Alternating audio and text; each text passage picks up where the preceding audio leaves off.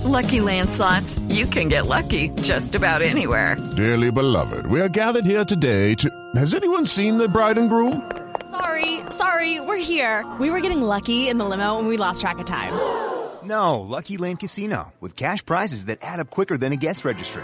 In that case, I pronounce you lucky. Play for free at LuckyLandSlots.com. Daily bonuses are waiting. No purchase necessary. Void where prohibited by law. 18 plus. Terms and conditions apply. See website for details.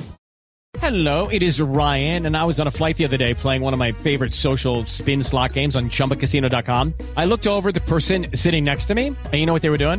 They were also playing Chumba Casino. Coincidence? I think not. Everybody's loving having fun with it. Chumba Casino is home to hundreds of casino-style games that you can play for free anytime, anywhere even at 30,000 feet. So sign up now at ChumbaCasino.com to claim your free welcome bonus. That's ChumbaCasino.com and live the Chumba life. No purchase necessary. VGW. Void prohibited by law. See terms and conditions. 18 plus.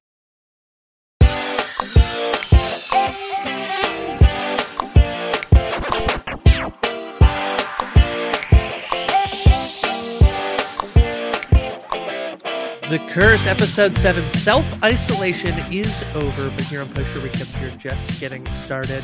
My name is Grace, but of course, I'm not alone. Someone I paid $20,000 in cash for consultation on this pod. It's Dr. Amanda. Amanda, how are you doing? I'm doing great. There's not a banana in my pocket. I Oh. am this happy to be on the podcast. Um, no, this is um, uh, yeah. Here we are back for another episode of the Curse. Grace, um, right after we recorded our last episode, there was another Curse promo that came out that we didn't get to Oh. talk about on the Okay. pod. I don't think I've seen this. I did I send think- it to you. It oh, was the, that's right. it was the first episode of Flipanthropy. That's right. You did send it to me, and then I I was doing something. I'm like, I'll watch this later, and then I didn't watch it later. So Oh no. Uh, it's a full eight minutes. Wow, I'm just a- clicking on it now. yeah. it's a full it's a full 8 minutes. It's it's really good. It's comedy gold. Like I don't know if you've gotten a lot of this grace, but um over the you know the past few weeks people know that I'm covering this and I've gotten a lot of questions like like should I watch this? Like would I like it? I like I like Nathan for you. Would I like this or the the rehearsal kind of freaked me out. Like people are saying that this is really good and then some people are saying this isn't at all funny. Um I, I think that having this clip to distribute of what the uh the show Flipanthropy is supposed to be um is is a good intro to whether or not you would you would like the show. Okay. Um. Yeah, I will watch it. I probably watch it now just because it's eight minutes. But yeah, I will watch it. I promise. Um, yes. Yeah, I feel like um all the people who like said at the beginning they were so kind to be like, yeah, I'll, I'll watch this because you're podcasting about it, and then watched it and hated it, and are like, actually, I don't think I can do this anymore. I feel a little bit bad for them. Mhm. Um, yeah, I, I I loved. Yeah, I just like it's so interesting. This is uh one of the more interesting shows in terms of it does really seem like it's the most polar, polarizing show we've talked about Mhm. here on post show recaps in a while. I don't know that anything else is is giving us such dramatic differences uh in terms of people either love it or hate it. Well, I love nothing more than getting right into the fray and taking on the big controversial topics. So, um, we've obviously been having a great time with this show, though, Grace. You and I are we're we're we're on the right page. We get the art. See, you don't you don't eat the turkey. Don't eat the turkey. I think you are supposed to eat the turkey, but that's fine. Oh no, you Um, don't eat don't eat the chicken, the bathroom chicken, maybe. Um, I will say, I feel like a lot of the feedback that I've been seeing about the show the last little while is like, I don't know where it's going, and Mhm. I I will say that I did I do think I I think the show is I, I feel like you can see where each individual track and like story might be going, but I don't necessarily see if I see how they are all going to tie together neatly. And maybe that's not what the show um, is about. That that these like individual threads need to all tie up in a nice in a nice bow. Because certainly you can feel like there is tragedy bound to happen with the show Flipanthropy, or is it is it Green Queen? I don't know if we've officially um, got the got the name changed. There's also still a lot happening with um, Whitney and her parents. Um, There's the Mhm. casino drama that comes back up this week. Yeah. Fully, I don't know what's happening with Nala. uh, Right. at, at all and how that relays Mhm. back into the rest of the show so but i i kind of am loving that that mystery and i think that the themes of the show and the way that everything is so everything feels so intentional that it that it feels like um we will get some sort of ending. Um, satisfying, I don't know, uh, but that might just because like the TV show. It's like when we felt like at the end of Succession, it was like I don't know if I feel good about it, but I think it's exactly what they wanted me to feel about it. Mhm. Yeah. Yes. Um, I mean, I didn't know how I was going to feel at the end of the rehearsal and where that show was going. And that ended up having like one of the more profound effects on me of any show that I've watched in the last few years. So um, I I think that with this creative team um, going on a journey that is more meandering and less direct and not really having your bearings throughout the process is is part of the design. Yeah, I agree. All right. Well, should we talk about self isolation?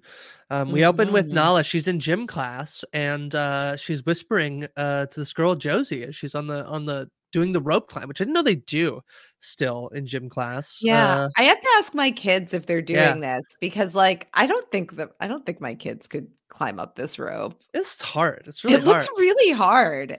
Do you Yeah. think can can you are you good at getting up the rope, Grace? No, I don't think I would get up the rope. Unfortunately, I think at one point in my life I could have. I don't know if I don't think Mhm. if like uh, the COVID years have been kind to me and my rope climbing That's ability. yes, Yeah. yes. You you Mhm. you don't get to go to the rope gym as often No, as you used that's to. right. Um, yeah, No. Josie is a real whiz with this rope, though. It really is. Uh, even though Nala the whole time is whispering "fall, fall," uh, seems like potentially a bit of a a, a tiny curse. Although feels like it'd be a big big curse if she fell off the top of the rope. Um, and then Nala tries it and she can't get up. And after a few few moments, the teacher's like, "Yeah, okay, I think like don't go hogging all the rope." so mean. And Josie very sweetly comes over and says, "Like good good try." And Nala does not respond. And I love Josie's line of says, Well, if that's how it's going to be, at least I tried. And she, she walks Yeah. away. Yeah this was uh you know we've talked about how the show um you know like these are a lot of the casting was done locally in Española and maybe these Yeah. aren't like the most like polished professional actors but they almost have this like charm and authenticity because of that and the performances feel like very real and you know I'm- i Yeah. don't maybe maybe maybe the actress who plays Nala is going to you know go on to be very very brilliant have a brilliant acting career but Mhm. like there's something that's very very perfect about the way that she does this and the teacher here i thought was so weird Teachers, this was a yeah. very very strange no social like realism, like uh, not because he's like tries once, he says, "Good job." it's like, you like, know, maybe like keep trying instead of you know, you know. Anyway, Yeah, yeah. And then she tells, and then she reports the other kid for bullying her. And he's Yeah. just like, well, just be positive and look within yourself and try your best. Be the best that you can be. And I was like, really? whoa! Unless they're hurting you, they can't hurt you. Is what he says, I believe. Which I mean, I mean, I guess, I guess, but yeah, no emotional, not much emotional intelligence from the gym teacher. I don't. I no, don't think. no. Yeah. This, but so this is like a very interesting scene to open the episode with. Like we we have and we end it. We end and we end with Yeah. so we open and we end with Nala. So this is definitely reinforcing the curse that the curse is still a notion that is present. And I thought that this was very interesting because we see here Nala's intent is to tiny curse this frenemy of hers who Yeah. she hates for being so good at climbing up a rope Uh-huh. um and I, you know, and the show does a really good job of building tension. You see this kid climbing, and they're focusing on the where the rope is attached to the ceiling, and you're like, oh Yeah. "Oh no, oh no, Yeah. oh Yeah. no, what's gonna happen?" Yeah, to be fair, we were talking before that some people thought this, this show was going to be very scary. And while I don't think in practice, like an outcome, it's actually that scary, but they do try to make it seem like it's like it's a very like horror movie, like, like soundtrack and yeah. Mm. Um, so you you do have a lot of concern, and it builds this tension and anxiety. Yeah. And then Josie is completely safe. She comes down Yeah. from the rope completely unharmed. And like the question is the show showing us this to one indicate that Nala is still very concerned with curses. And we know that we heard from Abshir that he worked very hard to get her off of this curse thing. And Yeah. of course, Asher does not respect his wishes and immediately starts talking to her more about curses. So Nala is believing that she has this power or at least testing it out. Um, and there seems to be, at least in this opening scene, some confirmation that maybe Nala does not have these magical telekinetic powers that can move chicken from a penne dinner to a bathroom or make a little girl fall in gym class. Yeah, I think we can get into it more once we get to the the end because yeah, I feel mm-hmm. like we leave this scene and we're like, well, it didn't work. So mm-hmm. yeah, she she might still be stuck on it, but it it clearly didn't work. And then the end of the mm-hmm. episode is like, mm. actually, maybe maybe But you know, it? but did it? Yeah, who knows? So yeah.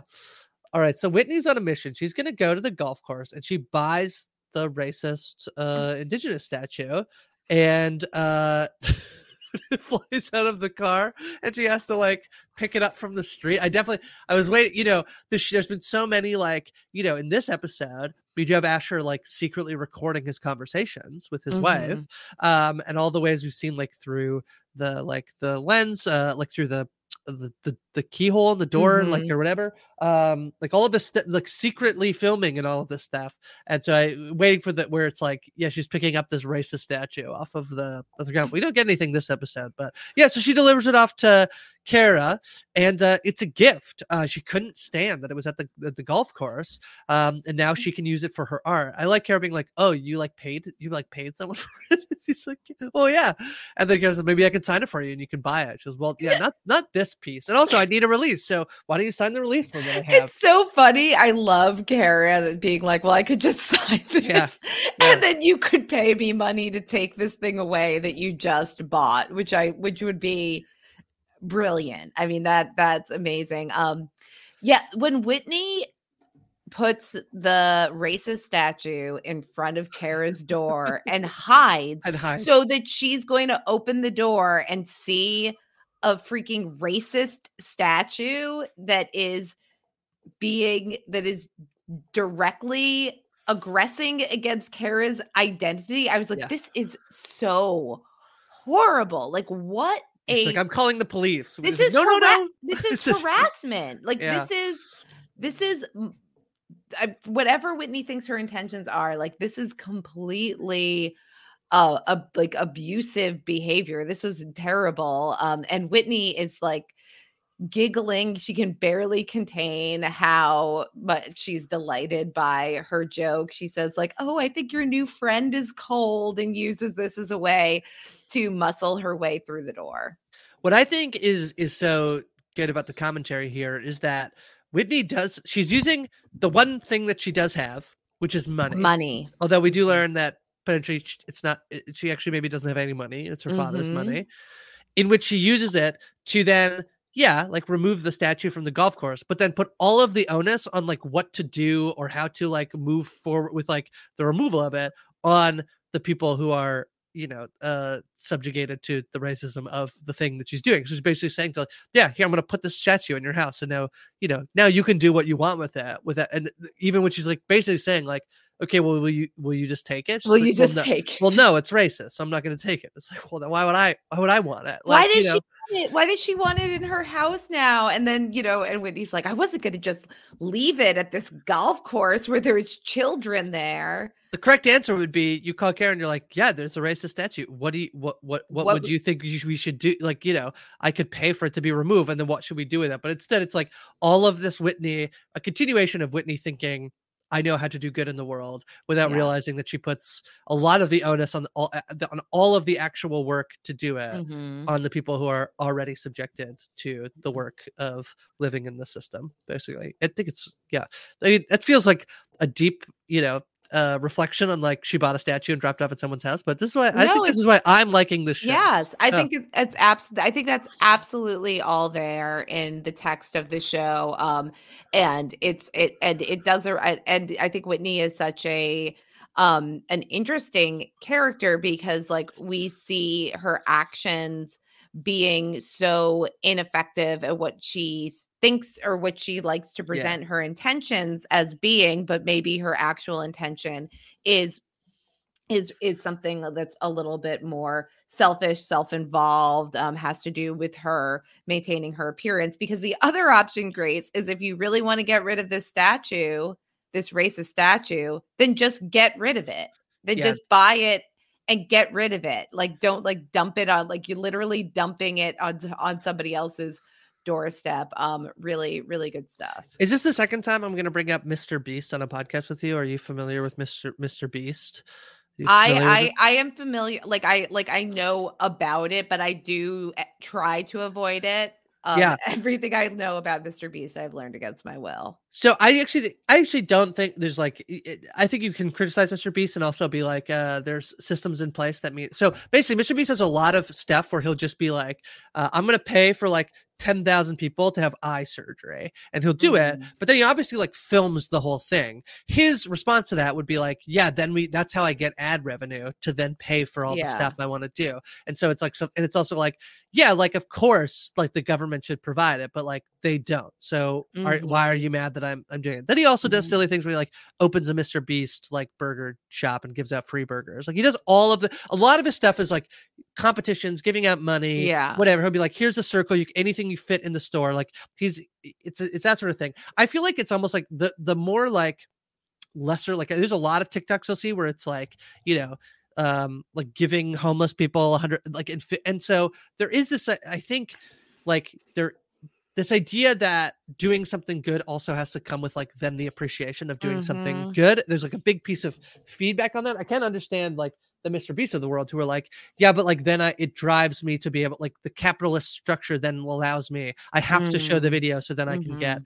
the ad revenue but it just it- it's very similar here to like whitney yeah she can't just like take the statue and throw it away she's also trying to actively build a friendship with with cara while also wanting to make her sign um paperwork so that she can use her art in the show so it's like uh it, you know it's a very layered thing that she's doing here to buy the statue not that she wants the statue to be gone she's actually doing it so that she can have a partnership and a friendship with cara right Yeah, Um, yeah, yeah. yeah, No, I I'm glad that you brought this up because this has been um this has been like a notion that I've been thinking of and I've been on the verge of bringing it up for a few podcasts now. Um, but there's this notion in um there's this notion in Judaism about tzedakah, which is you know charity, which is the act of giving. And um, I think it's interesting that they make Whitney a convert to Judaism and that they sort of forefront, um, you know, Asher's faith and that Whitney is a convert to this faith. But um, the philosopher Maimonides uh, enumerated eight different levels of giving in terms of how good and righteous they are. And um, the the worst one is um the worst one is giving out of pity um and then like there's these different levels that have to do with whether or not you were asked and then also whether or not you know who the recipient is and the recipient knows who you are and like the best giving is if you are as the giver are unknown and the recipient of your gift is unknown and like so you like there's no there's no credit and there's like no so like that's like the highest most righteous form of giving is giving anonymously to an unknown recipient so Mm. like and Whitney is like very much like she has to all of her good deeds like have to be attributed to her. She has to get credit and like you know so it's like it's very clear that like it's like lower forms of of giving if like if Right. you can even consider it like true tzedakah at all um but i thought that that that that was kind of an interesting notion to Huh. apply to the way the Siegels see themselves as doing good Yeah, so yeah, she they make money off of all this good stuff they're doing. They get a television show, all this stuff. Yeah. Um, all right, so Cara's not sure that she can sign the form, and Whitney's like, "That's fine. It would just be really hard to cut around all the footage we've already shot." And Kara brings up her parents, and Whitney says, "Like, oh." Like, oh, interesting. It's all my parents. This is so good that you're being honest with me. Nobody tells me the truth. I'm having marriage problems actually with Asher, which I I'm intrigued by this, where she says like Asher only Mhm. cares about the finances and she wants to like just do good. And um I do love when Whitney's like, I should go and remain sitting is like one of my favorite Whitney things this episode. Um, and then she's going to offer her the job of the consultant. And they're going to talk about whether it can be anonymous. She's like, no, but you know, not about your art. You'll just consult. When Whitney is like, oh, you're being honest with me. Doesn't this Mhm. feel like there's, a- you know, similarly to the joke class we'll learn, is Mm. it's very important for there to be a kernel of truth Mhm. in and it, in a joke, but in this case, I think in terms of Whitney trying to get Cara to do exactly what Whitney would like her to do, and so there's a kernel of truth that she's unhappy in her marriage. Mhm. I think the interesting and and obviously Whitney and Asher's relationship will become there, there'll be a, a big conflict here later in the episode. But how truthful when she's saying like, "Yeah, I'm unhappy in my marriage," like how. I mean, clearly, this is not her being like, ah, I'm coming to you for support and guidance about my unhappiness in my marriage. This is like, feel bad for me so that you will sign off on the paperwork and do the consulting job so that I can feel better about how my show's going. And so it's a very interesting conversation, I think, here between Whitney. Yes. Um, it's very manipulative, and she just learned this trick in the last episode from Dougie. Dougie told her if you don't want attention to be on, you know, the hardships of the town or what's going on with your parents, if you don't want people to ask questions about the things you're trying to hide, then Right. be vulnerable about something else. Use your marriage with Asher as the scapegoat because if people see that you're being vulnerable about that, then they'll be more likely to believe you about other things. And that was Dougie's advice about the show to make Asher the butt of the joke, to use him um as a as like a whipping boy so that she can look better comp- comparably in the eyes of the audience she's very much deploying that strategy right now on Cara by saying Asher only cares about the money. We're having problems in our marriage. I'm unhappy. And she creates this sympathy in the moment that makes Cara a little bit more warm to her and lowers Cara's defenses so that she's actually able to get in her pitch about the consultancy job. Yeah. Um, again, just about consulting, not about her art being in the show. They're two separate things. Yeah, so I- many key points are glossed over here by Whitney, by the way. It's like, oh, Yes. yeah, like, because Cara's obviously really concerned and, and totally rightly that her reputation could be destroyed by being associated Yes. with like this kind of predatory developmental project.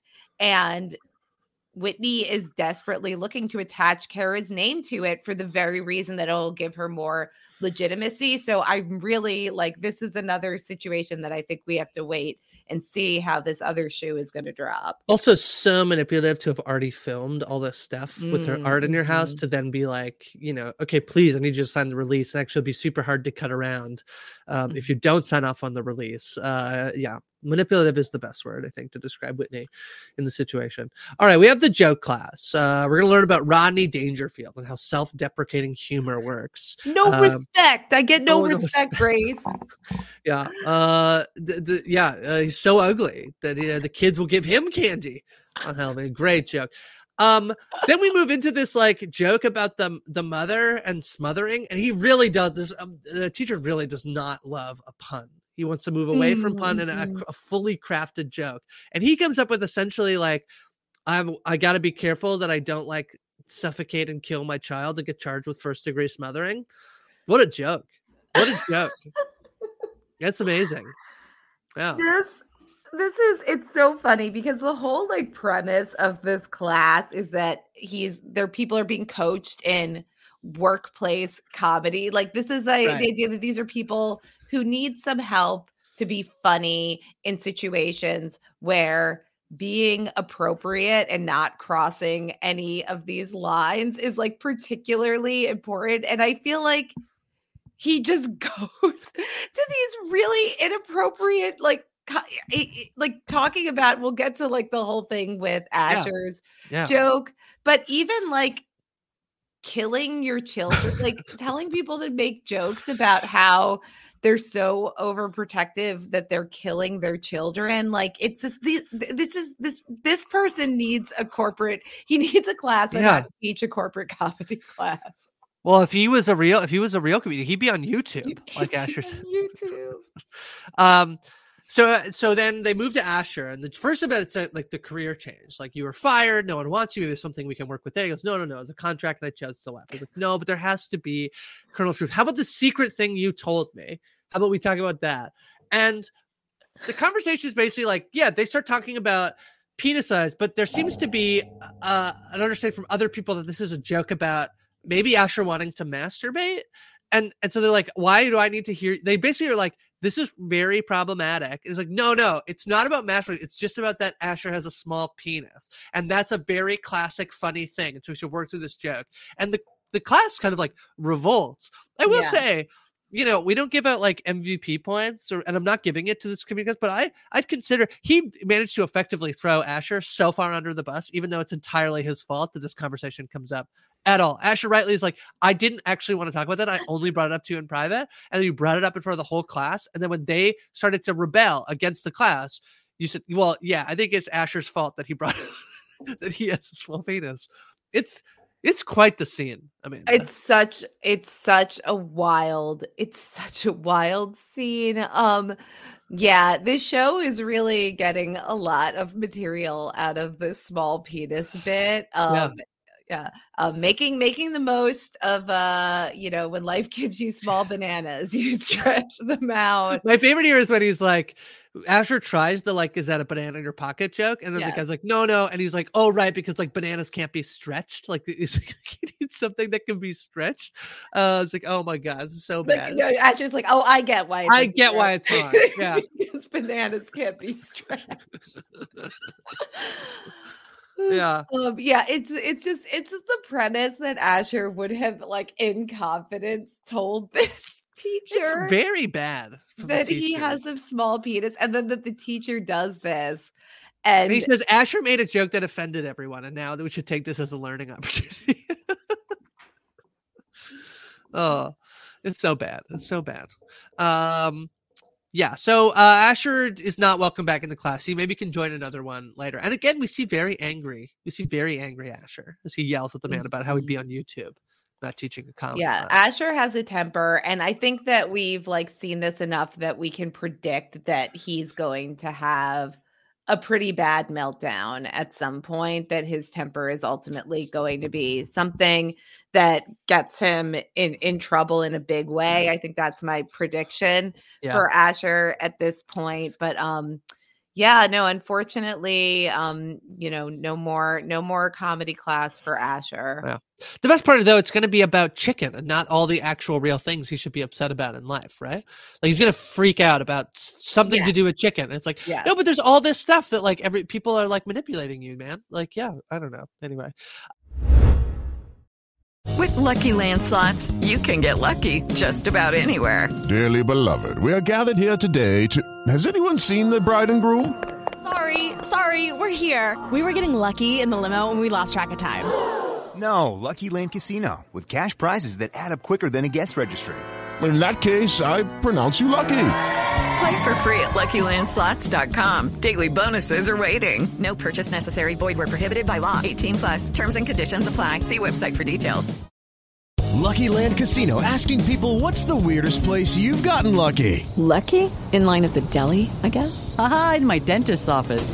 More than once, actually. Do I have to say? Yes, you do. In the car before my kids' PTA meeting. Really? Yes. Excuse me, what's the weirdest place you've gotten lucky? I never win and tell. Well, there you have it. You can get lucky anywhere playing at LuckyLandSlots.com. Play for free right now. Are you feeling lucky? No purchase necessary. Void where prohibited by law. 18 plus. Terms and conditions apply. See website for details. With the Lucky Land slots, you can get lucky just about anywhere. This is your captain speaking. Uh, we've got clear runway and the weather's fine, but we're just going to circle up here a while and uh, get lucky. No, no, nothing like that. It's just these cash prizes add up quick. So I suggest you sit back, keep your tray table upright, and start getting lucky. Play for free at LuckyLandSlots.com. Are you feeling lucky? No purchase necessary. Void where prohibited by law. 18 plus terms and conditions apply. See website for details. Okay, round two. Name something that's not boring. A laundry? Ooh, a book club. Computer solitaire, huh? Ah, sorry, we were looking for Chumba Casino. That's right. ChumbaCasino.com has over 100 casino style games. Join today and play for free for your chance to redeem some serious prizes. ChumbaCasino.com. No purchase necessary. Where prohibited by law. 18 plus. Terms and conditions apply. See website for details. Okay, round two. Name something that's not boring. A laundry? Ooh, a book club. Computer solitaire, huh? Ah, sorry, we were looking for Chumba Casino. That's right. ChumbaCasino.com has over 100 casino style games. Join today and play for free for your chance to redeem some serious prizes. ChumbaCasino.com. No purchase necessary. Void where prohibited by law. 18 plus terms and conditions apply. See website for details. I love Asher listening to Kevin Hart on the way home. All right, plan B. It's like Kevin this, Hart's now gonna- this is what's really funny. Come on. And then he runs over the package, the food delivery package. He comes inside. Whitney's on the phone, and she decides to take the call into another room.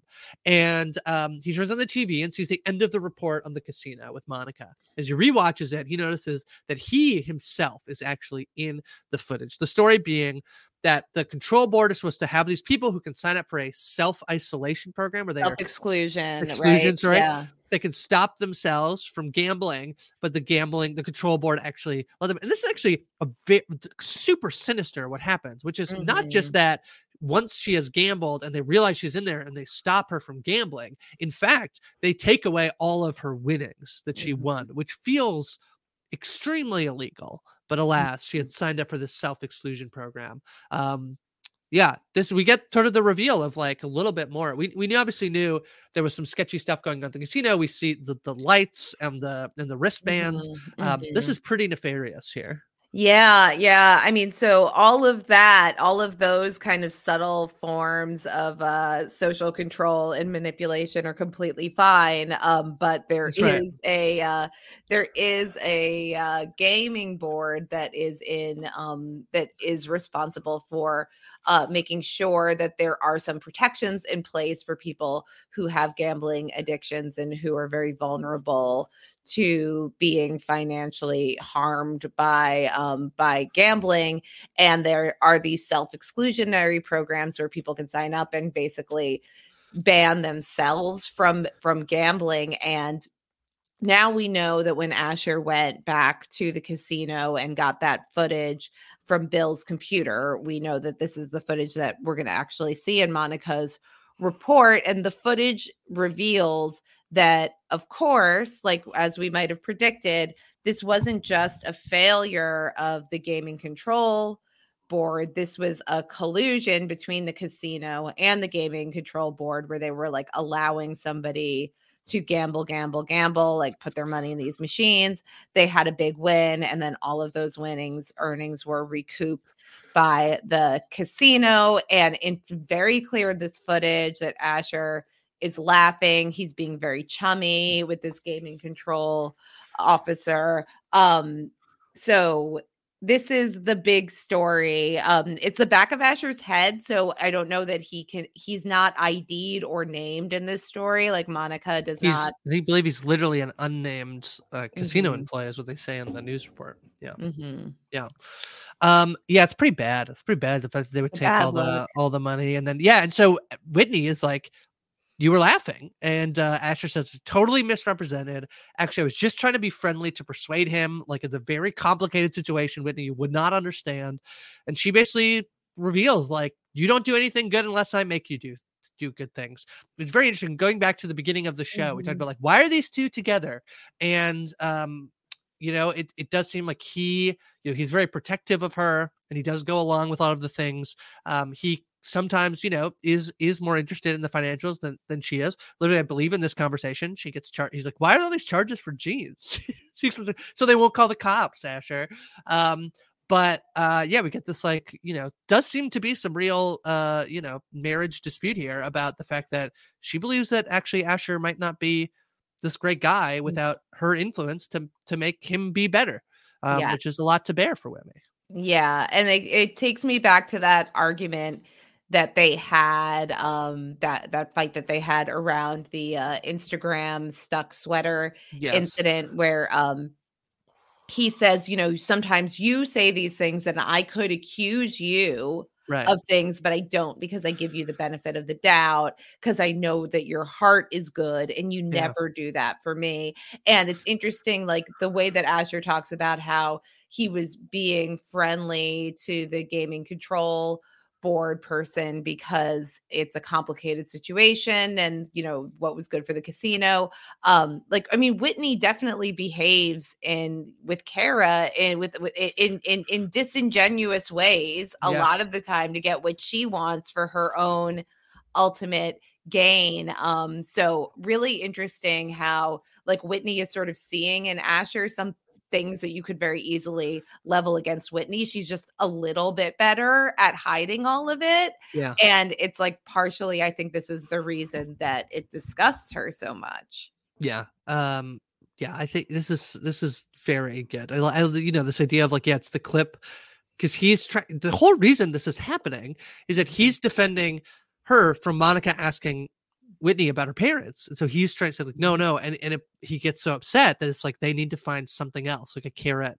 um, so they don't run the story. And this is what they end up doing, and it happens to be it's it's footage of Asher joking around about the fact that they're going to go take all this money like yeah let her gamble because we're going to take it back anyway um or she'll lose it or or what have you so um the way it the, you know for as much as i i said the beginning like i do think i don't exactly know how i see everything fitting together i do think some of the things that they've done so far to weave the story together have been really eh, like i think this is like you know this is sort of like an interesting moment in the story because as it, it pushes Whitney to to wonder whether or not as, as Dougie is being like let's create some of the conflict that we know is there and she's like opening up to everyone now she's like opening up to Asher being like yeah I don't think you're a good person unless I make you do good things Yeah, So, yeah, yeah. It's definitely showing like their relationship, the tensions rising. Um, and this has like very much been sort of uh spurred on by Dougie's insistence, but like, you know, just like uh the comedy teacher would say, there's a kernel of truth there. yeah so Whitney's gonna drive to set did you notice that she passes by like essentially like a protest van um it's sort Oh. of like yeah I, I believe it's like i think it's like a van and they have all these signs and they're holding up signs and i just Mhm. caught it. It it's very quick and i don't know that it will matter at Mhm. all other than like a, a moment. There's lots in this episode i i don't think it's here i think it's in the next scene where cara just seemingly has like an awful roommate. It's like it doesn't it doesn't seem like it's going to really matter to the show but there's just some stuff put in. I feel like the protest fan is just another example of the way in which like they think they're doing good and yet there are like these people who are you know out there you know doing Right, right, right. So I, I, again, I don't know if it's anything, but Or I the Sikh caught it. temple. It's just sort of like building the texture Yeah, of the right. place around them. Yeah. So Whitney's going to be interviewed by Dougie, and he asks how her relationship is going, and she basically is like, "Yeah, sometimes you spend years with someone, and you don't think you think you know them, and then you start to catch these glimpses of who they might be, and you don't know is that the true self coming out, or uh, is is my idea of them just a projection, or is that real?" Um, he asks if Asher's ever holding her back, um, and then says, "Yeah, but at the end of the day, like you're strong, like you'll survive, right?" And she just says, "Next, que- next question." Yeah, rough interview. Yeah. This is uh this is this is getting real. Dougie Dougie is loving this. A hundred percent. Yeah. Yeah. Um he so Asher, we see him, he's fully distorted in like the Oh my goodness, it's like the funhouse mirror Yeah. Face. I actually like I opened up my like photo booth app on my Mac recently and Yeah. I was like went to the paint the like the distorted faces. It's so funny watching him get the makeup with this Yeah. like giant distorted face and he's like, "Yeah, that looks good."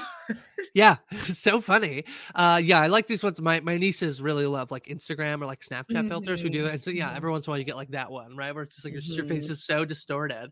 Um, but it's just again, it's like the cinematography of the show. This is the style, right? Mhm. And um Asher uh uh asks Whitney if she can be home for Shabbat, which she says she can't be.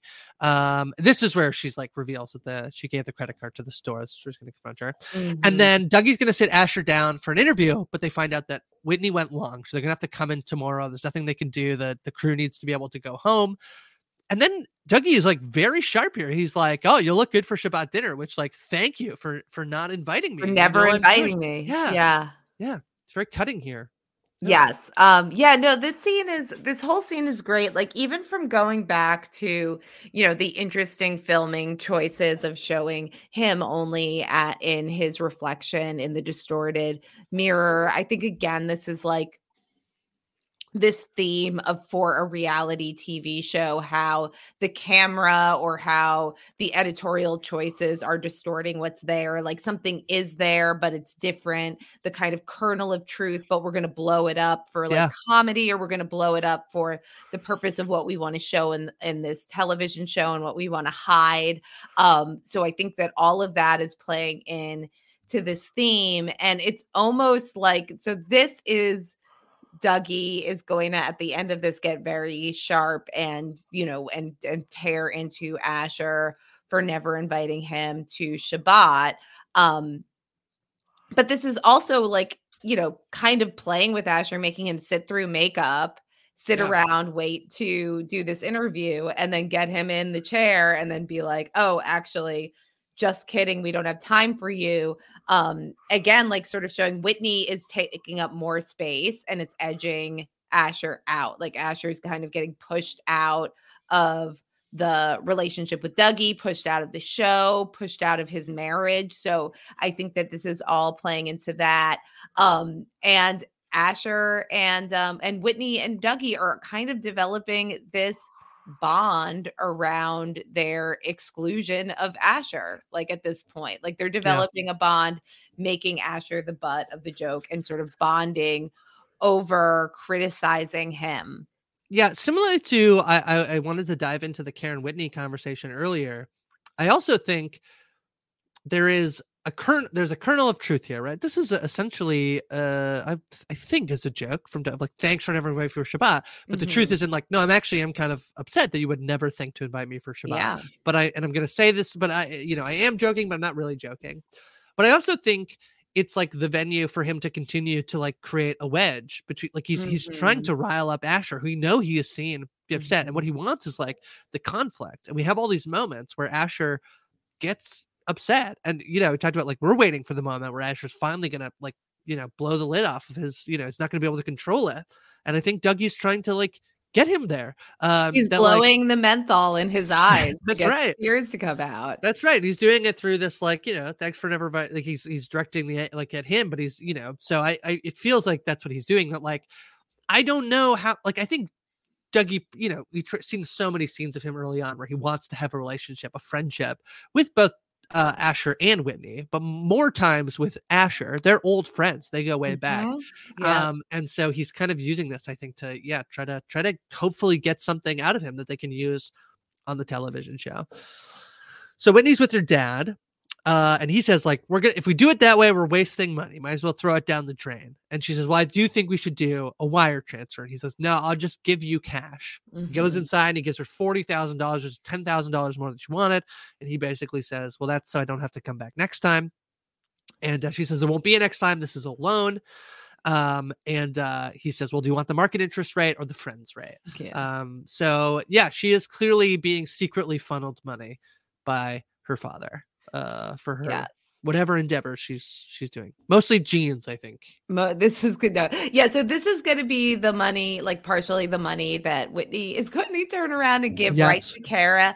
Um, of course, so we've noted that Whitney um has tried to portray herself as being completely independent of her parents. Like this development project has nothing to do with their right. development. Um, right. but but financially they are the same. Like she is being completely bankrolled by her parents. So to act as though she is in no way complicit in the things that they are responsible for is completely disingenuous. And this is a link that I think we can predict when we think about like all of the uh looming threads that could come down and destroy the Siegels. Um Whitney's links with her parents are absolutely going to come to light. This is going to be something that is going to be extremely damaging to Cara's reputation as an artist.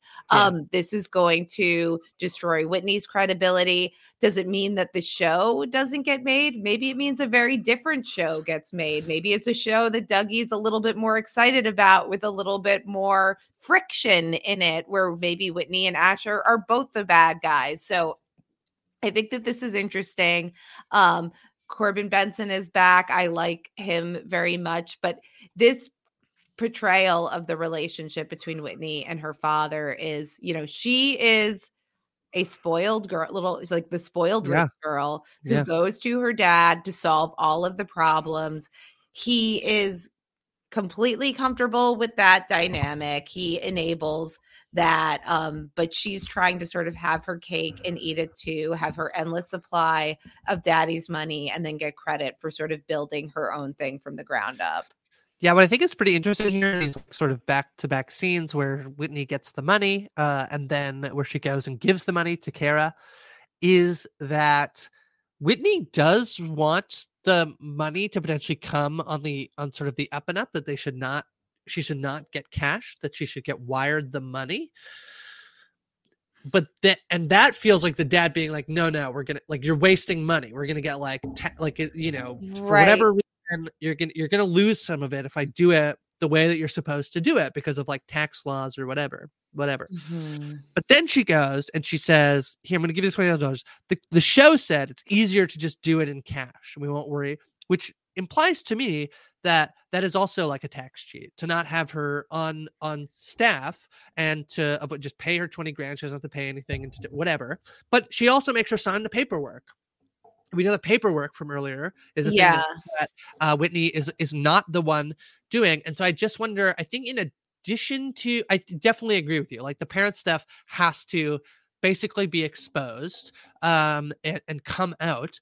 And also at the same time, like I, I do wonder how much of this, like in, basically in these scenes, Whitney like wants something to be on the up and up, but then clearly is also doing something that's not on the up and up. Yeah i mean i don't know if the wire like i don't i like i don't know what her like vis-a-vis her debt like my understanding is that she it this is confusing because this if this is a gift then there are taxes associated with that and it also could be traceable so we would think that whitney would not want to have I know, I know. that That's what to be traceable Yeah. um but I- don't know. I don't know if I so I'm not sure exactly what the motivation is there. I think that once like she has the money, like she's gonna say the network wants this, this, and this. Like the network is not the network does not care about having a Cara consultant on like the show. No. This is clearly like, and I can see if Whitney asked for this expense from the network, then being like, we're not paying for that. Like that's not Right. so Right. this is so I so Whitney is kind of misrepresenting herself as being um speaking for the network here like when she I think is going kind of um you know off script here. I think the show is happy agenda. enough to have a consultant. Whitney Rose, like, there's basically no money for it, or they're not going to pay twenty thousand mm-hmm. dollars for it. So Whitney chooses out of her own. Like, this is the thing. This is how she can wield influence and power, and make herself look better. She can use her money. This is what she does with the jeans. This is what she's doing with buying these homes. Right? Like this, it's her. I mean, her parents' money that she's then Mhm. using to show that she's a good person. And it feels like she both like wants the reputational image of like Cara was a consultant on the show, and she also wants to be friends so badly with Cara. She wants to have a cool friend who does cool, actual important art stuff in the world, like actual like Mhm. you know stuff that is actually commentating on commentary on society. Mhm. And so she's willing to pay twenty thousand dollars to do it. Mhm. Basically, yeah, Yeah. And I only charge you half that much, Grace. So that's right. It's a, de- a deal. it's a pretty Yeah. good deal. Yeah. uh, this is where uh, Cara's like yelling at her roommate about she's using the the the kitchen and also that her like Mhm. fridge is locked. I said earlier that like her roommate seems terrible. I actually think Cara might be the terrible. per- yeah. I think so. Like locking your fridge and like you know Mhm. being like I'm using the kitchen. The woman just seems to be going to grab her laptop. It's a very interesting note that like contentious between Yes. Cara and her roommate. Yeah. Yeah. And again, I think highlighting that like Cara is somebody who has a roommate, whereas like, you know, Whitney has like 40 houses. It's like a difference in their social position. And also I think highlights just how important the money is to Cara and how like that amount of money is coercive and like and you know and Cara is also I think there's part of her that's like a little bit delighted by like tw- taking twenty thousand dollars off of Whitney's hands just so that she can say like, um, "Yep, that's not racist." Yeah. Um when I was a when I was a kid, it was like the height of uh Who Wants to Be a Millionaire when I was about nine or ten.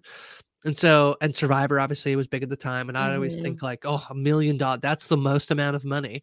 Yeah. And then I would watch like 70s reruns on the game show network of like card sharks and be like, so, so stupid. They only won like $4,000. If you give me $4,000 now, I would be so delighted. You're like 20 grand yeah. to just do yeah. basically nothing. Wow. What a dream. Um, okay. So Whitney does get her to sign the paperwork. I love this line of she's like, yeah, like I had to sign the same thing because like my homes are art or whatever. it's so funny. Um, but then she notices the basketball. I absolutely thought Whitney was going to break something in the house with the basketball. Did you not? Did you think like she's going to break an expensive really piece good. of art? Yeah. yeah. Yeah. No, she then she does, and then she does like the sort of like dribbling, Yeah. like like awkwardly, like just sort of like a toddler just banging on the ball. Yeah. Like she's trying to be, you know what she's giving the energy of, you know, that meme of like the woman putting the frozen vegetables on her head. Yes. like, oh my. God, I love her. She's so crazy. like That's right. that's, That's right. that's who Yeah. Whitney is trying to be. Yes. She's like, Yeah. I'm so crazy. I'm gonna play horse and I'm gonna like do, I'm gonna make funny, you know, like I- just I think that this is really a pitch perfect uh portrayal here of this kind of out of touch character. So they do play. Cara does play horse with her, and and I don't. Is your read uh, on this? I. It seems like they're having fun. It does not seem like Whitney is having fun and Cara's not really having fun. It kind of seems like they're both enjoying themselves and they're just playing horse. And I thought this was so interesting. Like Whitney, to a degree, has got what she wanted. Cara signs the document and then she hangs out with her, uh, kind of as a friend. Yeah, yeah. Well, so throwing Asher under the bus has worked. It's like gotten it's gotten Yeah. Whitney closer to Dougie. It's Yeah. gotten Whitney closer A better show, presumably. Cara. It's making the show better. Um, and I think that you kind of like can't underestimate the pull of like I just gave you twenty thousand dollars in cash, I know. and now I want to play. I want to make you play basketball with me. And Cara's like, oh, like how do you say no to the person who just walked in mean, and gave you twenty thousand dollars in cash? Wow, I fell for it. I was like, they're friends. It's like, no, she just paid her 20 grand. Like, of course. But I do think that Cara's like a little bit, she's definitely a little bit warmer than we've seen. And I think we see her soften a little bit when Whitney says that, like, starts to share that she thinks her marriage is falling apart. Yeah. Um, so it's like just very, very, very manipulative, like Grace. And it's like, and I think that, and this is like the whole notion, you know, this episode is called self exclusion. And we've talked about the curse, the notion of like the curse is really like their own self-fulfilling prophecy like asher's own self-fulfilling prophecy of believing that he is cursed um Yeah. but like you know there i think very much there's this like whitney has started to present that her marriage is falling apart and now she's going to actually make her marriage fall apart Yeah, I think so. So Asher's listening to a recording of himself. He's listening to their fight about the news footage, and uh, he's taking notes, du- dutiful notes about how he can improve his relationship with Whitney. So is he recording all the time? We didn't see him like turn his That's phone on when he came that's inside, what they right? teach you in Cornell's hospitality Oh, school that you have to record your That's right. conversations. True. Um, yeah, I took a picture of the screen so I could get what Yes. Asher's notes are. He says, agree more, nod and smile, keep the past in the past, use a softer tone, don't cut her off. Um, there's something that's like really sweet and earnest about his attempts to improve and like from Asher at least I think that we can question what how good and sincere his intentions are in a lot of his decisions over the course of the show so far but I do think he does seem to really love his wife and want to keep his marriage together. I completely agree. Yeah. Mm-hmm. Um, the moment where he's like kind of like the most, he's not even. Uh, well, yeah, when he does get upset with her, is is the sweater fight, which comes from the fact that like she is trying to recreate their like you know intimate funny moment. You know, it's like and he you know he's happy enough just for that to have happened between the two of them.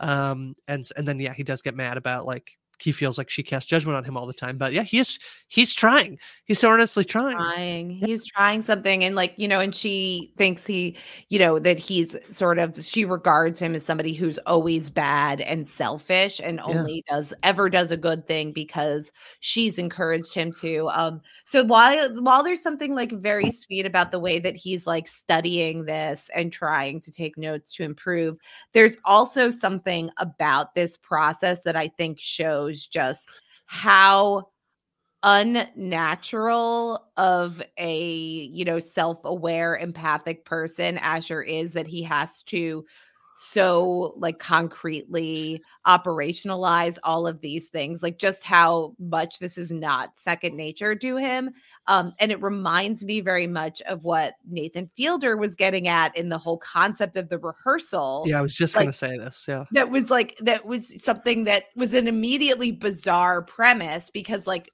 most people aren't going to think like oh well the way to be honest with this person in my life and share this secret that I have is to recreate like everything about the room that, that we're going to be Yeah. talking in and like all this stuff. Like there's something that's very kind of like on the spectrum about paying attention to all of these little details and kind of missing the forest from the trees. And it's like very much, I think, what the premise of the rehearsal got across. And it makes you think that this is something that is a deeply personal part of Nathan Fielder. Uh, yeah, I think so too. I, I think that they, I think when you're, uh, you know, I think comedians in general observe the world so much. Like that's where you look for your comedy. And so when you're observing the world, you just realize like how ridiculous and wild it is. And I think Nathan, uh, there's a very like neurodivergent read of like, Yes. of the way that Asher goes Mhm. through the world in that, you know, people who, um, are autistic or or uh, you know somewhere on the neurodivergent scale of Mhm. like the world doesn't really make sense and why do we do the things that like why do you know and so um you know there is that read of, of asher the other example of a thing that nathan fielder's not in this but executive produced i don't know if you ever watched how to with john wilson is oh, another a little bit of it. Yeah. another show that just like takes this person who's kind of like why is the world the way it is look at all these Mm. strange things about it um and he'll often just like tr- like you know the show is how to so it'll be like how to socialize at a dinner party or like how Mm-hmm. to you know whatever the thing is and he tries to like figure out how to do that thing and explain it and i i do think like you can feel the nathan fielder influence even though it has its own john wilson spin to that show but no i totally agree with you this felt so rehearsally of like if i just practice my conversations and and, Mm-hmm. Yeah. and re re like listen to them and make Mhm. notes about it I'll, I'll succeed at it the next time which is i feel like there's such empathy i have for that and Mhm. also yeah like who whose responsibility in a relationship like that's what whitney is is struggling with in terms of when she sees that like nathan was laughing and, and she thinks that and dougie says this like i'm so surprised that you're with nathan i'm surprised nathan is doing good things Mm. right that's like one of the conversations they have in i think in episode one or two Yes. is that a responsibility that Whitney has to have of like somebody who you know d- doesn't have that sort of like yeah natural empathy that maybe but but doesn't doing it also show that he does have some empathy like it's very interesting to me Yeah, yeah, yeah. It's very robotic and it's very hard for him. It's very much like work and and Whitney imagines that this is thing these are things that she does effortlessly and she is I think a slightly more gifted uh social, you know, socially intelligent person and I think she often uses it for manipulation, but she's not quite as good as she thinks she is either. And at least Asher has the intentions of improving their relationship, whereas Whitney seems completely unconcerned by it. yeah um okay the last scene here is nala uh in uh in the, in the hanging out at recess with another girl she's Mhm. chatting and then josie full on runs into a wall and gets up and she's like bleeding and she needs help and and nala watches as josie has been hurt on the playground she ran into a wall did she fall into a wall she hit the wall and then fell did did nala she fell- cause this She fell. She fell. She did fall. she did fall later not off the rope but she did fall Nala does have a reaction like, oh, Oh. shit, I think I did that. um, I, I could say as a parent of kids around Nala's age, they do fall a lot. yeah fair yeah They spontaneously fall. Yeah. Um, yeah, it, it's something that happens. Um, yeah, I so we started the episode with like some revisiting of the idea like what exactly does Nala have power over? Could she possibly be successfully cursing people and making changes in the world? And the opening scene seemed to say, okay, no, she can't. She tried it and she can't. Um, I love that it ends with this scene, which I don't think is confirming that Nala can do curses, but it certainly leaves us in a more ambiguous space where, you know, now we see not only the effect that this belief has had on Asher, but this is uh, also having an effect on on Nala. Yeah, I think that's how I re- is that like I don't think it's real, but I do think it. Yeah, it's having an effect on Nala. She thinks it could. She thinks be it could be real. Yeah, Yes. yeah. So which is what which is exactly what her father was worried about. Right, right. Yeah. Um well, that's that's episode 7 self-exclusion. Mm-hmm. Um I thought I thought pretty good. I thought uh, another good one. So only 3 Another more to go. And uh, three more to go. This was another good one, another another relatively tight one too, which we Yeah. appreciate coming in at under 45 minutes. And that's how you know it's a comedy, Grace, because once a show is over 45 minutes, it's a drama. But our It's next episode, I think, is going to be a little bit longer. So it's really Okay. genre defying work here by Nathan Fielder. Well, I'm excited for next week's episode. It's called Down and Dirty. I'm very I'm very excited for Mhm. that. Um yeah. Um all right, Amanda, before we return next week, what else you got going on? Where can people find you? Mm, people can find me on Twitter where I'm at Dr. Amanda R. Um, Ariel and I just finished the first season of Six Feet Under coverage, and we had the exciting announcement that we will be coming back in the new Whoa. year to continue our Six Feet Under rewatch with season two. Very excited about that. And Grace, you and I got together to talk about the year in review Succession. We did. We did. Talked about Mhm. Succession season 4. Can't get enough of that thing. I know. It was really fun when we got back on the podcast. I was like, do we have stuff to say about Succession? And then, of course, like we couldn't shut up about yeah, it. Yeah, went like more than an hour. Yeah, went really long. Yeah. Yeah. what else do you have going on, Grace? Uh chatting Fargo, The Crown, uh movies each week with Ariel. This week we had a double feature. Uh we did Poor Things, Amanda and Emma Oh, Stone yeah. feature. Um and then we also chat about Wonka with I Joe listened to I listened Yeah. to your Wonka Yeah. We were in a world of pure imagination. Yeah. Good movie, bad musical is my take. Mhm. Um, and then full spoiler recaps each week with Jess. This week we'll be talking about a murder at the end of the world with Latanya Starks and Sarah Carradine. Um, I'm on social media at Hi from Grace. We'll be back next week to talk about episode eight, Down and Dirty of The Curse. Until then, bye bye.